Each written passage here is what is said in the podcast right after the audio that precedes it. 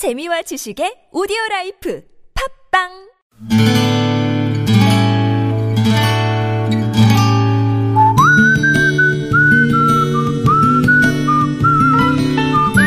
여러분 기억 속에서 여전히 반짝거리는 한 사람. 그 사람과의 추억을 떠올려 보는 시간, 당신이라는 참 좋은 사람. 오늘은 서울시 관악구 미성동에 사시는 김상수 씨의 참 좋은 사람을 만나봅니다.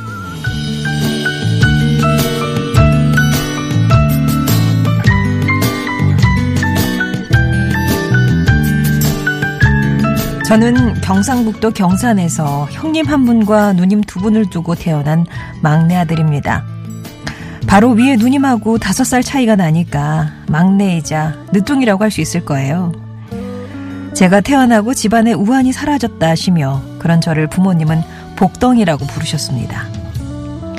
그래서였을까요? 부모님은 그 어렵던 시절에 형님과 누님들 다 제치고 저만 대학에 보내, 대학을 보내셨습니다. 그러시면서 아마 꿈도 많으셨을 겁니다. 언젠가 누님에게 들은 바로는 하루에도 12번씩 제 안부를 묻고 싶어서 전화기를 들었다 놨다 하시는 어머니에게 아버지는 애 공부하는데 방해되게 왜 전화를 하려느냐고 핀잔을 주셨답니다. 그런 부모님께 실망을 드린다는 건 정말 죽기보다 싫었습니다.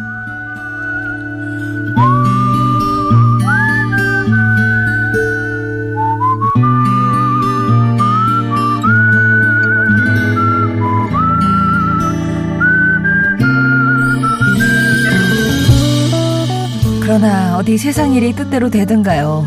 1997년 연말 IMF 외환위기에 폭탄을 맞고 다니던 회사가 문을 닫게 됐습니다. 그 소식을 듣던 날 앞이 캄캄했죠. 부모님들의 자랑이요 기쁨이던 제가 실망을 안겨드릴 걸 생각하니 눈물부터 났습니다. 회사에서 주섬주섬 제 물건들을 챙기고 한창 일할 시간에 밖으로 나왔는데 무릎에 힘이 빠지고 뭐부터 해야 할지 난감하더라고요. 그런데 그때 짐을 잔뜩 들고 서 있는 제 앞에 빈 택시 한 대가 멈춰 서는 거였습니다. 그날 풀 죽은 저를 보시고 손님 살아보니까 힘든 일은 좋은 일이 생기려고 앞서는 거더라 하시면서 위로를 건네셨던 33년 무사고 할머니 택시기사님. 저는 당신이라는 참 좋은 사람 덕분에 웃을 수 있었네요.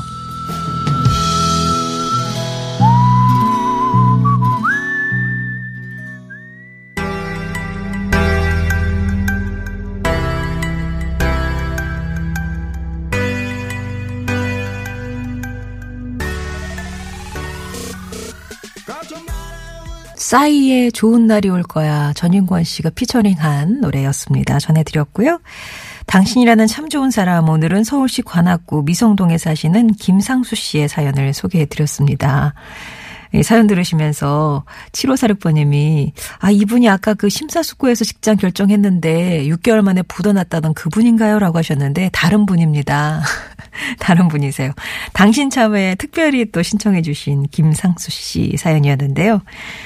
짐을 들고 서 있던 그 곳이 택시 정류소인 줄도 모르고 그냥 멍해지신 거죠. 서 있었는데 택시가 와서 멈추니까 김상수 씨도 그냥 반사적으로 택시 문을 열고 짐을 싣고 택시를 타셨답니다.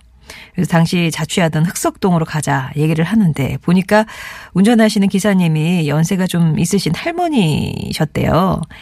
당신은 그게 좀 흔한 일이 아니어서 어 하는데 기사님이 먼저 네 예순 넷입니다. 어디로 모실까요? 하시더래요.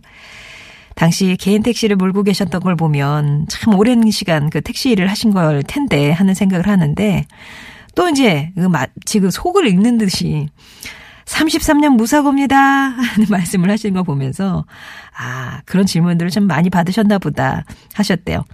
그렇게 시작된 대화는 주로 할머니 기사님이 많이 하셨는데 예, 당신이 얼굴 한번 못 보고 부모님의 강권으로 만난 남편과 헤어지고 64년에 부산에서 무작정 상경을 해서 아들 셋을 친정에 맡기고 돈 벌러 나섰다는 얘기 도 해두셨고 택시 운전하면서 강도 잡았던 얘기도 해주셨고 사는 게 쉬운 일은 아니지만 그래도 간혹 간무에 콩나듯 살만 나는 일이 생기면 또 그걸로 사라지더라 아, 그런 말씀을 해주셨답니다. 그 기사님 덕분에 잔뜩 비관적이던 마음 훌훌 털어버릴 수 있으셨다고 하는데요. 늦었지만 당신이 제게 살맛을 주셨다. 고맙다. 이 말씀 전하고 싶어서 이렇게 사연 신청하셨다고 하셨어요. 김상수 씨께는 의류상품권 보내드릴게요. 아마 이렇게 이름은 몰라도 정말 스쳐가는 그의 택시를 잡으려고 잡았던 것도 아니지만 그렇게 만나게 된 그런 인연도 이렇게 있으시네요. 송정의 좋은 사람들 3부는요. 여러분 추억 속에 당신과 함께 합니다. 어, 인생에 크고 작은 영향을 주었던 사람과의 소중한 추억들 얘기. 그 사람이 내 가족이거나 친구이거나 이렇게 친분이 있는 사람일 수도 있을 테고요. 이렇게 딱 인생에 한 번 마주친 택시 기사님이실 수도 있을 테고 고마운 마음이 드셨다면 이 시간 통해서 예, 전해주시기 바랍니다. 당신 참여라고 신청만 해주시면 저희가 연락을 드려서 어떤 사연인지 듣고 예, 전화 통화 예, 하면서 듣고 정리해서 방송하고요. 음성 편지 신청을 해주시면 이건 여러분 목소리 직접 배달해 드리는 거라서 여러분이 이제 녹음을 좀 해주셔야 됩니다. 이런 건 또 안내를 잘 해드릴 테니까요. 음성 편지라고 신청해 주시면 되겠습니다. TBS 앱 이용하시거나 50원의 로문자 메시지 우물정 0951번 무료 모바일 메신저 카카오톡 이용하셔서 일단 참여 의사만 밝혀주세요.